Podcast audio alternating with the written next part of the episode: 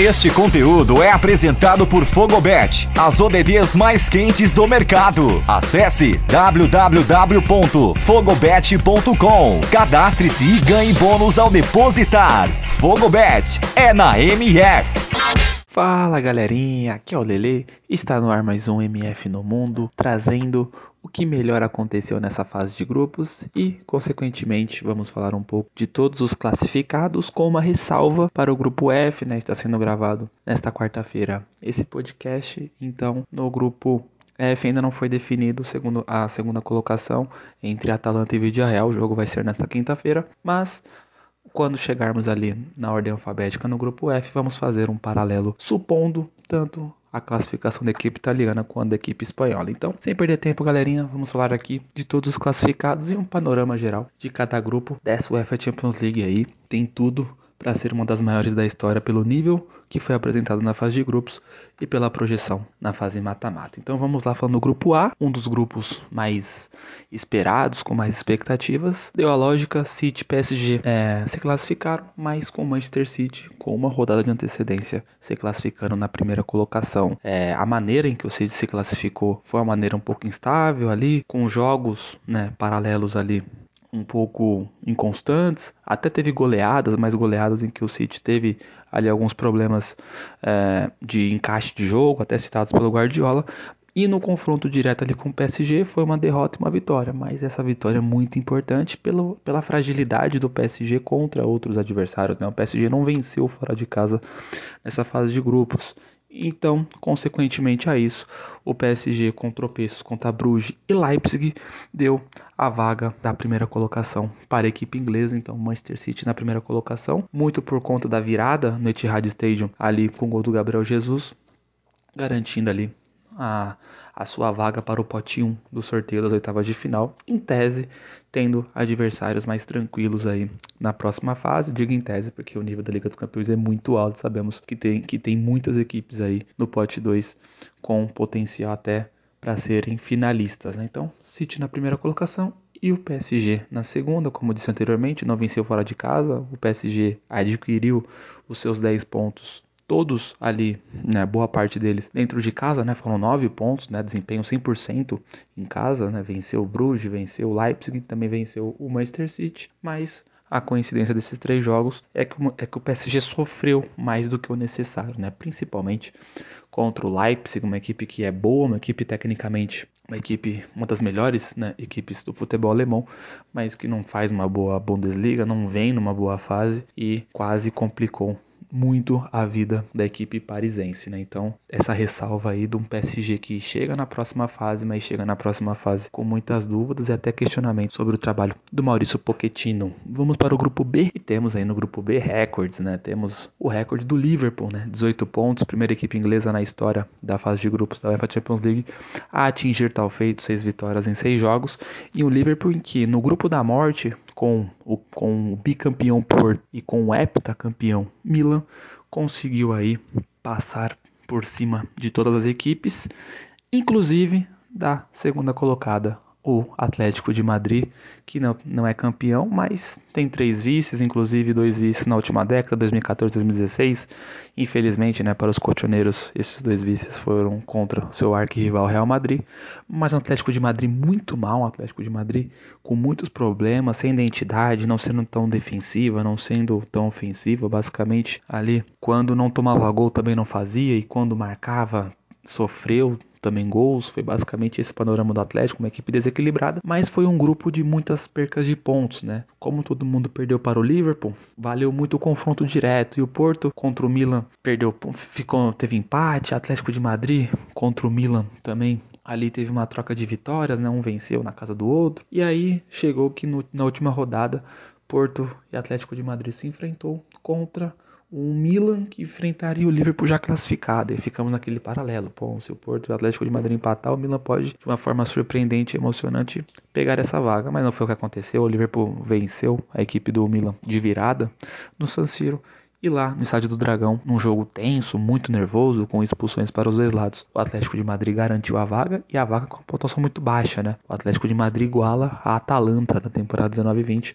como equipe que, que, se classificou para a próxima fase com o menor número de pontos, né? Sete pontos. Então, só mostrando o quanto foi fraco a equipe do Simeone, né? Então, o Liverpool Atlético de Madrid, um primeiro colocado que ninguém vai querer enfrentar do pote 2, que são os segundos colocados, e o Atlético de Madrid, um segundo colocado, que ninguém do pote 1 um vai querer enfrentar pela força e pelo retrospecto, aí, principalmente da última década favorável na fase mata-mata. Grupo C, Ajax Sport, um grupo em que não tinha muita badalação, porque tinha equipes boas tecnicamente, mas equipes que não são postulantes ao título, então era um grupo em que as pessoas acompanhavam, mas acompanhavam um pouco de fora, mas quem acompanhou é, de uma maneira mais próxima viu o quanto esse grupo foi interessante, porque tivemos um Ajax soberano, um Ajax que, da mesma forma que o Liverpool fez história, o Ajax também fez história, 18 pontos, é, 6 jogos, 6 vitórias, uma ótima atuação coletiva da equipe holandesa, com, muita, com muito destaque para o francês Haller e ainda mais para o brasileiro Anthony, no meu modo de ver ali, o ponta é, direita da fase de grupos, né? Se, se pegarmos ali uma seleção com pontas, o ponta direita, na minha opinião, dessa fase de grupos foi o Anthony, espetacular, fazendo gol em basicamente todos os jogos, dando assistência basicamente todos os jogos, participando de muitos gols basicamente todos os jogos. Então espetacular esse Ajax contra um esporte que começou muito mal, Começou com duas derrotas, mas se recuperou e aí no confronto direto, literalmente no confronto direto, garantiu sua classificação ao vencer o Borussia Dortmund é, dentro de casa, no José Avalade, onde a equipe portuguesa é sempre muito forte, principalmente em competições continentais. E aí o Sporting garantiu a vaga e tirando né, o postulante a tal feito, que era o Borussia Dortmund, que tinha, que aliás né, tem o atual artilheiro da Liga dos Campeões, né, atual não, né, artilheiro da temporada passada, Erling Haaland, mas com a ausência do Haaland ali nas últimas duas rodadas. Sentiu muito e acabou ali tropeçando contra a Ajax e posteriormente perdendo para o Sport. Então, vaga para a equipe holandesa, primeira colocada, e Sport, segunda colocada. Grupo D, Real Madrid classificado, 15 pontos, só perdeu um jogo, inclusive contra o Sheriff, né? Grande, talvez o grande resultado aí da fase de grupos, a vitória do Sheriff em cima do Real Madrid no Santiago Bernabéu, mas o Real Madrid não, não se abateu com a, com a derrota e acabou aí vencendo 5 de 6 jogos, espetacular a campanha do Real. Em cima, né, garantindo primeira colocação em cima de um, de um grupo em que não era tão forte, mas também era um grupo perigoso. Né? Pelo Sheriff, uma surpresa. Pelo Shakhtar Donetsk, que sempre complica, inclusive complicou a vida do Real Madrid na fase de grupos da temporada passada, vencendo na Espanha. E muito por conta da Inter de Milão, segunda colocada. A Inter que volta à fase de grupos desde a temporada 11 12, na temporada em que ainda tinha Júlio César, ainda tinha Maicon, ainda tinha muitos remanescentes daquele título de 2010, Samuel, né, Walter Samuel, argentino, tinha tendo Milito, e naquela temporada acabou caindo ali pro Olympique de Marselha nas oitavas de final, e aí de 2012 para cá, nunca mais o a Inter tinha pisado na fase eliminatória da Liga dos Campeões, mas agora retorna e retorna para ser um, um segundo colocado indigesta aí para os primeiros na fase oitavas de final. Então, destaque aí para Inter de Milão e seu retorno à fase mata-mata. Agora para o grupo E, outra vez recorde, outra vez. Aliás, né? Não é nem um recorde para essa equipe, né? Mas acaba igualando a um recorde passado. É o Bayern de Munique no grupo E, 18 pontos, outra equipe, aliás, né, uma estatística. É a primeira vez na Liga dos Campeões, numa edição de Liga dos Campeões, que tivemos três equipes conseguindo o feito de 18 pontos. Né? Então, uma Liga dos Campeões que já é a maior de todas por conta dessa estatística. Né? Então, já é a maior fase de grupos de todas aí por conta dessa estatística. Estatística interessante aí dessa edição. E aí o Bayern, né, num grupo que também favoreceu muito a isso, né? Com o Benfica, instável, com o Jorge Jesus aí, né? Tendo problemas extra-campo e também dentro de campo. Um Barcelona, né? Que com a saída de Lionel Messi e outros jogadores acabou se enfraquecendo muito. E também tem essa questão de troca de treinadores.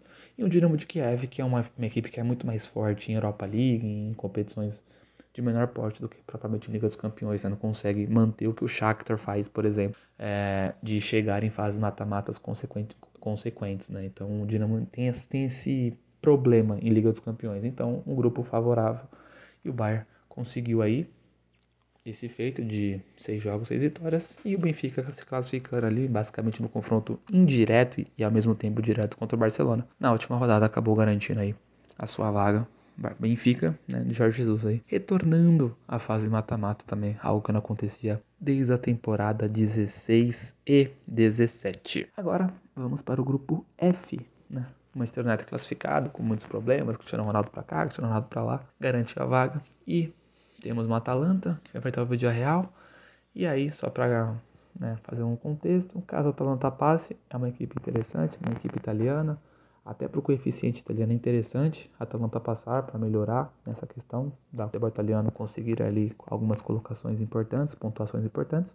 Mas em tese o Villarreal é favorito, porque o Villarreal joga pelo empate, o Villarreal tem essa questão copeira, o Naemri é um treinador inteligente em jogos eliminatórios, então vamos ficar de olho aí nessa questão. Agora, no grupo G, o grupo mais imprevisível, o grupo mais emocionante no quesito tabela para a última rodada, classificou Lille e Red Bull Salzburg, né? a equipe francesa em primeira colocada e a equipe austríaca em segunda colocada.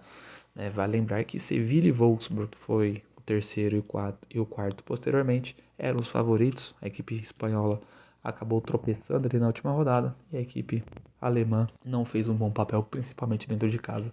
Então acabou decepcionando, decepcionando, mas o Sevilha conseguiu sua vaga na, na, Europa League e sabemos o quanto o Sevilha é forte na Europa League, né? Então, digamos que os espanhóis estão tristes por um lado, mas talvez aí na expectativa pelo outro para mais um título continental.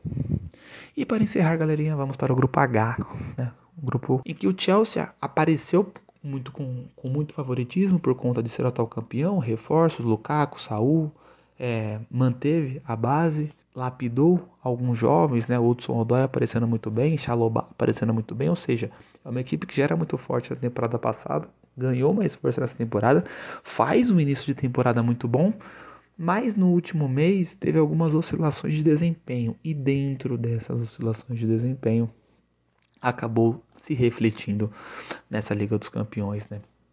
Teve a derrota para a Juventus com o do Chiesa, aí tem a derrota, aí tem o empate contra o Zenit na última rodada e aí a Juventus aproveita e consegue uma pontuação absurda pelo o que a equipe demonstrava é, é, na pré-temporada, né? Você falar que a Juventus faria 15 pontos nesse grupo, você tinha, você ia ser taxado como louco, né? Porque perdeu o Cristiano Ronaldo, enfim, outros jogadores ali com nível técnico não, não muito favorável, com muitas questões, dúvidas, sem nenhum reforço de peso. E o Alegre, que foi a principal contratação né, da equipe da Juventus, consegue levar essa equipe para a próxima fase e como primeira colocada. Então, um feito espetacular para a Juventus, apesar de, de, de não considerar como uma surpresa a classificação dela, é uma surpresa a primeira colocação. Então, a Juventus, que vai ser um primeiro colocado perigoso, mas não se compara ao perigo que o Chelsea vai ser para os primeiros colocados. Então, temos um grupo em que vai proporcionar aos adversários nas oitavas de final muito problema, tanto a Juventus quanto o Chelsea. O Chelsea digamos que é o ponto negativo, um dos né, pontos negativos dessa fase de grupo. Não pelo desempenho em si, porque o Chelsea jogou bem em, em basicamente 90% dos jogos, mas sim o resultado. Né? Inclusive o jogo contra o Zenit, o Chelsea jogou bem, mas o resultado decepcionou um pouco. Então, galerinha, esse foi o panorama geral aí da fase de grupos da Liga dos Campeões. Vale lembrar que quando o sorteio sair, iremos fazer aqui um MF no mundo especial analisando a projeção dos confrontos. Vale lembrar né, que projetar os confrontos em dezembro, sabendo que eles são em fevereiro, é um pouco complicado, porque em dois meses muita coisa muda, principalmente nesse meio do caminho ter janela de transferências, mas é sempre bom, né, dar aquela especulada, aquela projetada aqui, quem ama futebol gosta bastante. Mas é isso, pessoal. Fiquem com Deus. Espero que tenham gostado. E no próximo fim de semana, aliás, na próxima semana, tem mais MF no Mundo falando sobre a rodada das principais ligas nacionais europeias. É isso, pessoal. Tamo junto. Falou!